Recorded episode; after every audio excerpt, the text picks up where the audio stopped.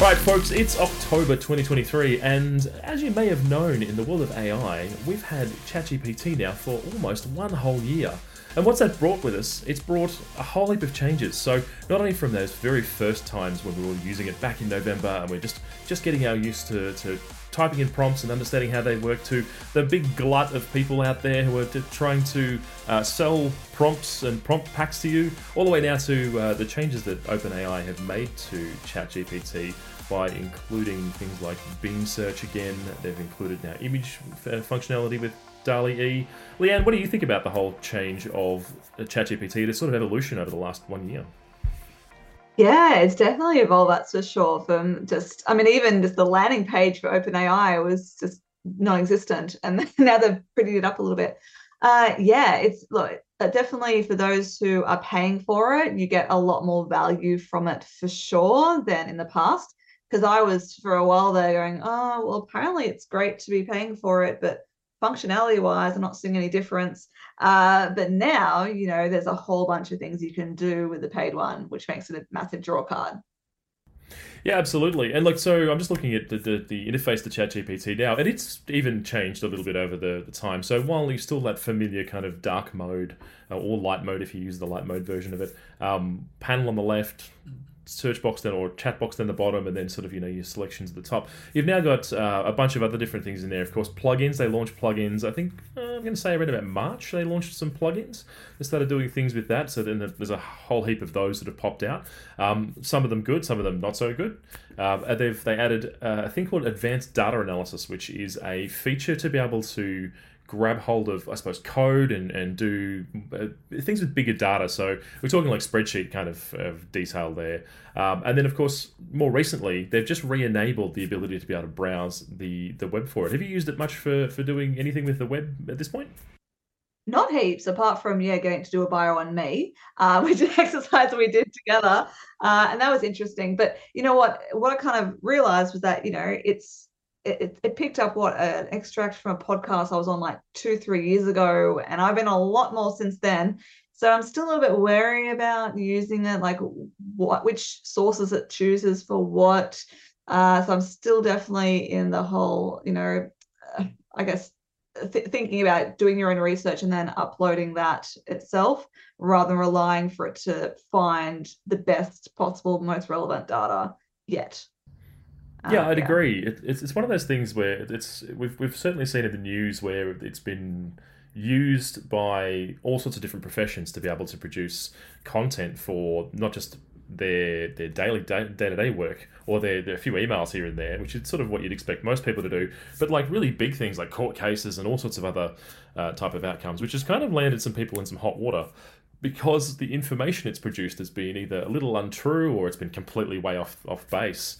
Um, so I'm hoping that with you know browse with Bing and they've added this back into it that they've they're also tightening those controls up in the background. I'm sure they are because they're continually training the tool. Um, but yeah, it's, it's one of those things that um, it does concern me too about whether you use it as a source of truth or whether you choose to use it as just as a, a way to be able to uh, pass through your thoughts and ideas, I suppose. Yeah, I'm still saying to everyone, remember it's a tool, it's a great starting point, but definitely like for any facts and sources, I would still go look them up. Um, I, I think definitely there are people out there, and I, you know, this was a little rant I had on LinkedIn the other day. There's definitely people who are just using it and accepting whatever first draft it provides as, you know, as, as gospel, and then it's also sounding very generic, which is going to affect their brand. Uh, so I, I'm, I'm definitely pushing for everyone. Yeah, use it for that first, that starting point. Get over that white screen of death, but then add some more like emphasis. you know, the stories, the case studies. Add some more humans. Add some more layers to it. And not enough people are doing that yet, just from just not knowing how to use it. I think. Yeah, and I think that's that's probably the big trick here. And I know that part of your business you do a lot of uh, GPT training with with people. Um, just from a temperature check, what how do you find people are, actually finding using the tool? Is it something that they've had a bit of a dive into, or are they still kind of a bit scared of the whole thing? Yeah, most people are still a bit scared. Um, they so when I you know I keep asking who's played with it, do it daily, uh, how often. Everyone's still a bit nervous, I think, to to play around with it just not knowing well, they don't know what they don't know And um, yeah, I mean, you probably found yourself, we're both we're, we're still experimenting with it, but there's some people who are just like, oh, I don't even know where to begin, and just getting a bit freaked out and overwhelmed.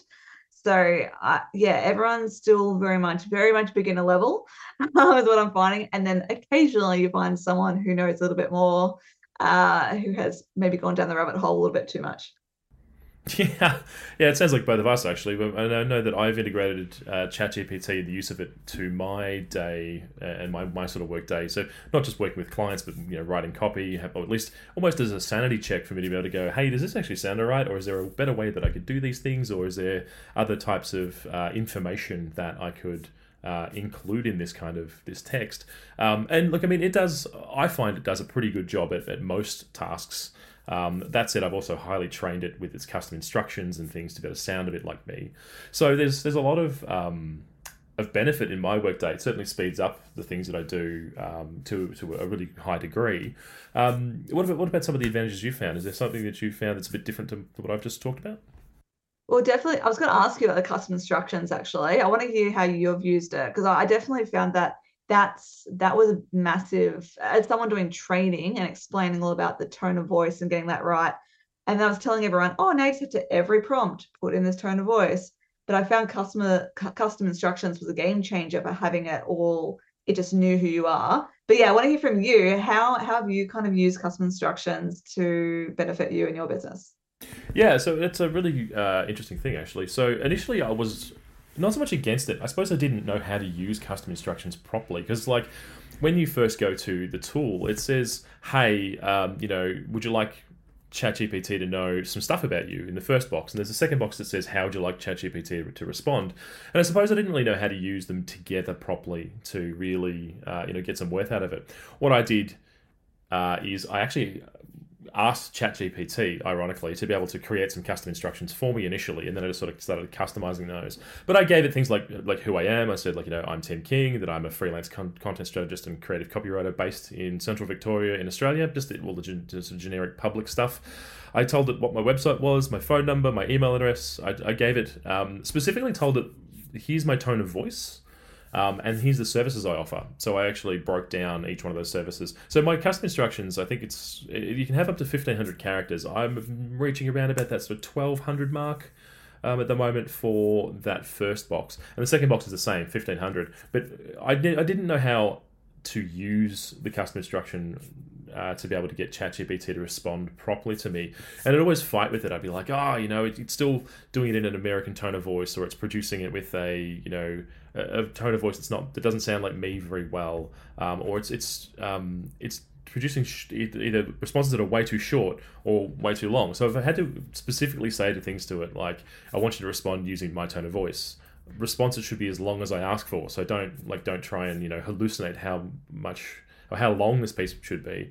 I'd, like try and hit that word uh, that word target. Um, you know, I'd, I'd like things like I'd like you to have opinions. Don't make it sound too Australian because when I first started using the the custom instructions. Um, I could have, you know, been emulating the or you know channeling the ghost of Steve Irwin um, for most of it. It was really, really, it was really ochre, t- t- totally funny. Um, but I've also got some some really hard rules in there, and I've kind of just for me to be able to know that they're actually in there. I've got them in capitals, and I've got like don't use passive voice or language, only use active language, always use British English, never use sub semicolons. You know, so just stuff like that to be able to try and get it to curve it. It still doesn't get it right hundred percent of the time, but um, at least it has more of a concept of who I am, what I do. Um, and, and sort of how to how to sound a bit like me it still goes overboard sometimes though and doesn't quite sound like me at all and starts being a little more steve irwin yeah yeah. I mean i've tried the whole uh, saying uk english thing. It's still was before another a z popped up so it's still not doing that all the time. I haven't yeah look I've, i have very basic stuff in my custom instructions. I haven't gone to the the depth that you have. I've done the the little exercise to find out what my writing style is by copying and pasting in samples of my writing and getting ChatGPT to analyze it and tell me what that style is. So I've pasted that into my custom instructions. Um, and my and the second second box basically I've just said, call me Leanne, call yourself chatty, uh, and you know, non-biased information. I've kept it very simple, but I could probably yeah expand that a little bit more and get qual- more quality content. Yeah, I, I, like that you've you've put in there like you know don't don't give me biased info. Like you know, just just sort of tell me tell me the truth if you can. I suppose in that sense, I think that's that's a something I might actually add into my own one. Um, but so, so tell me, uh, what's what's it happened with the last year? We were talking about the history of sort of ChatGPT up until now. What's what what's the difference between your business pre ChatGPT and now post ChatGPT? Yeah, well, for me, you know, being a fellow copywriter, it was my conversion rates were quite good. You know, uh, I had plenty of work to give my team, uh, you know, a bunch of retainers, everything like that. And then as the years gone by, yeah, conversion rates just dramatically dropped like beginning of the year.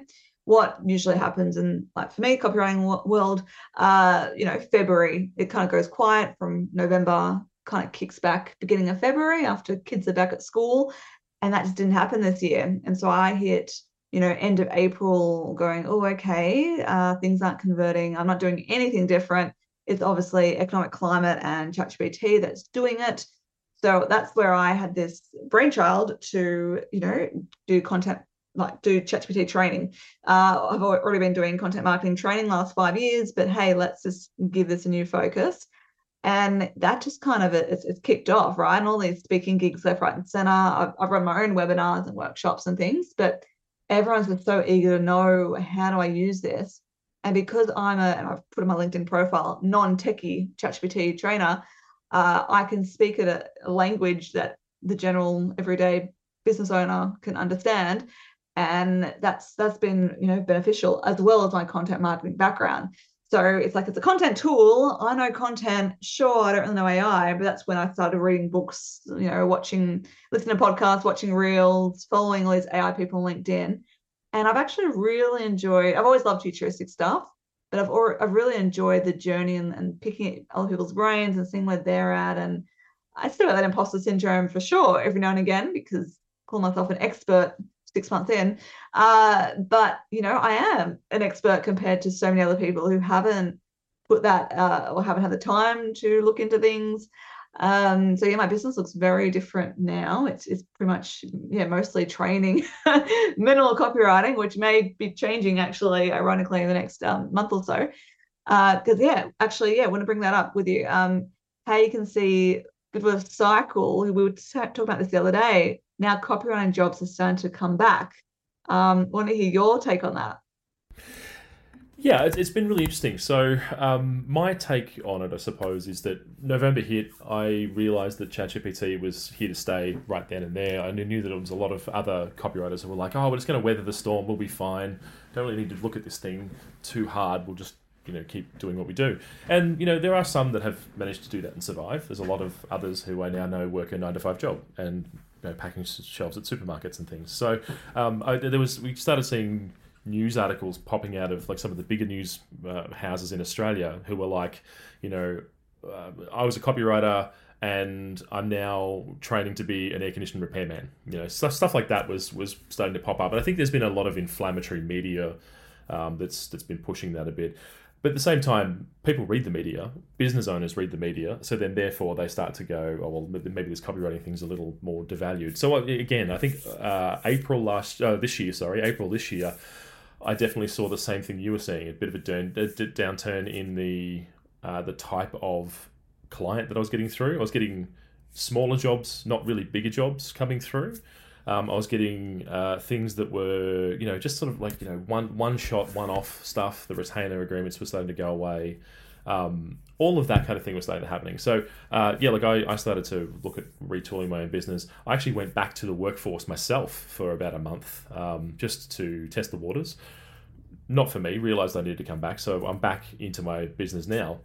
But what I'm really happy to, to, to report back for me is that um, this week, especially, but the last couple of weeks, there's been more and more interest being generated about having an actual human copywriter do things rather than uh, AI copywriters. I think um, maybe back in sort of March or, or April, I, I made the big statement to a friend of mine that it'll take six to 12 months for businesses to realize that, that the AI is a tool and that it is uh, it's it can write some words that it won't sound like you unless you actually spend the significant amount of time at the coalface, learning how to be able to make it sound like your business and give it the tone of voice. And for those people in those businesses who've done that, go your hardest because it is a tool that you can do it with. Um, I know that I write a lot of my like LinkedIn posts and things with it, or at least I co co write them now with it to be able to push my marketing. Only because I'm time poor and it's something that I need to get out very quickly. Does it hit the mark as hard as when I write my own things? Maybe not, but is it does it do the work that I needed to do? In some cases, yes. So there's there's a lot of trade offs I think with using GPT or you know AI tools to be able to write your content for you. So you know, like right now, working with clients, um, do I hide that I use AI? Not at all, because I think it's something that if you do, then it's not being disingenuous. It's just kind of it feels a bit icky. So if someone, if one of my clients asks me, "Hey, do you use uh, AI tools?" I'll be like, "Yes, um, of course I do." Um, I'd be foolish not to. And you know, if they query me on that, oh, well, we, well, we don't want to work with that. Well, that's absolutely fine. I'm, it's something I can either not use on your project, which means it'll attract a higher fee, or it's something that I can, uh, you know, not work with you. So there's there's a whole heap of different options there in that kind of sense. Um, and it's I've, I've even been challenged on that. Well, why would it attract a higher fee if we're not using the AI bit? Well, time efficiency is exactly what it's about. So the less efficient I am, I, can, I am by having to write all every single line of copy myself, and without getting to that copy editing mode and, and actually delivering you excellent work that is you know timely, then that that costs. So I suppose that's that's kind of where I'm at at the moment with with the whole uh, Chat GPT thing. Yeah, I think as well, because you and I know what good content is, we can use the tools and we know how to how to manipulate slash massage the content to get a great result. Whereas those that uh, you know copy non-copywriters, non-writers, they will struggle. So this is where I think it's now. And I also made a similar prediction. I said, oh, uh, initially, will copywriters will probably be advisors and coaches on how to use it, and then afterwards, once people realize, oh wait, this actually needs a lot more work than I realized to get it to do what I want to do, they'll come back to us and say, can you write it for us? Uh, so it's that's starting to happen. But 100%, we, we know how, like, what good. I, I'm also transparent. Uh, and I actually said this, uh, I think it was at the uh, the Robot Love Summit with Kate Toon that we're both on. And the question came up do you have to disclose using AI as, as a copywriter? And the thing is, well, look, accountants have been using calculators for many, many years. Uh, you know, uh, they also now use, you know, Xero and QuickBooks and don't always make all the calculations themselves. Do we, you know, we just assume they probably do. But, and we can also use these tools, just like ChatGPT, but maybe we don't have the brain space to operate them properly. We just want someone else to do it. And so, you know, Canva with graphic designers, you know, it's there are graphic designers using Canva to produce great stuff. Um, some may choose to avoid it, but ultimately, as long as the quality product is there at the end, because uh, look, I love Canva, but there's definitely people out there who are not a visual eye and can still somehow stuff up templates. So... Yeah, look, I mean, I agree, 100% agree. Um, especially with something like Canva, because it's also one of those, um, you know, industry destabilizing kind of forces for well, you know, good and bad and nature and all the rest of it that's sort of come along in the last few years. So I remember um, probably ten years ago or maybe eight years ago. How long's Canva been out? A, a, while ago now. I was talking to some marketing people who were, were ride and die Photoshop experts, and they were like, "Oh, this Canva thing, it's terrible, it's horrible." And so I started forming that opinion as well. Um, until I started my business, and I'm like, I've got Photoshop. Why? Why do I have Photoshop? This seems like it's a massive pain in my ass to have to try and use every day of the week to get my marketing done. So I start. I actually bought into Canva as a, at first just to try it out, and I was like, oh yeah, I really don't like this. It probably took me six months to come around, but then I eventually came back around to it. I'm like, actually, this thing gets me where I am, where I want to be, a lot faster than me having to sit there and sling pixels every day with with uh, you know Photoshop and those sorts of tools. So while I think those sorts of tools have a place in the world for you know art, fashion industry, all of that kind of thing. You know, Canva's not actually offering the same things that Photoshop does. Canva offers a light image editing arena that you can just sort of compose. It's almost like what we used to call desktop publishing back in the day.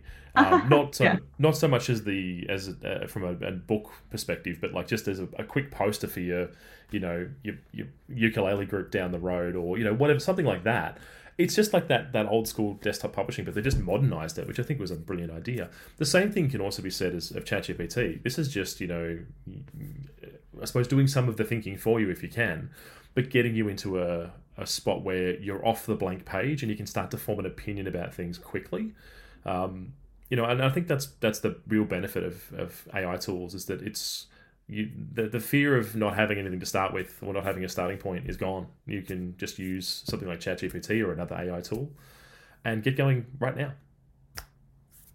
Yeah, hundred percent. And that, that's what I say. Just you know, use it as a starting point, but then please, you know, use your own brain a little bit as well, um, and you know, add add add stuff to it. Add that content, like I was saying before, adding the layers. And not enough people are doing it yet, but I think they're going to see the importance very quickly when people stop engaging with their, their posts. oh, ab- ab- absolutely. Yeah, and then, like they'll either learn how to use it or they won't, and they'll come back to us as copywriters, and we'll be uh, you know, earning money uh, hand over fist again, and we'll be happy. Uh, yeah. let's let's let's hope the latter happens. Yeah. anyway, look, I think that's that's uh, what a great first episode we've had. Uh, we've talked lots about the history of ChatGPT, sort of where we're at at the moment, how we're using it. Uh, I think we've rounded that out nicely. I think so too. I'm looking forward to the next one. Yeah, fantastic. All right, everyone. Thanks very much for being a part of the show today, and we will see you in the next episode. See ya.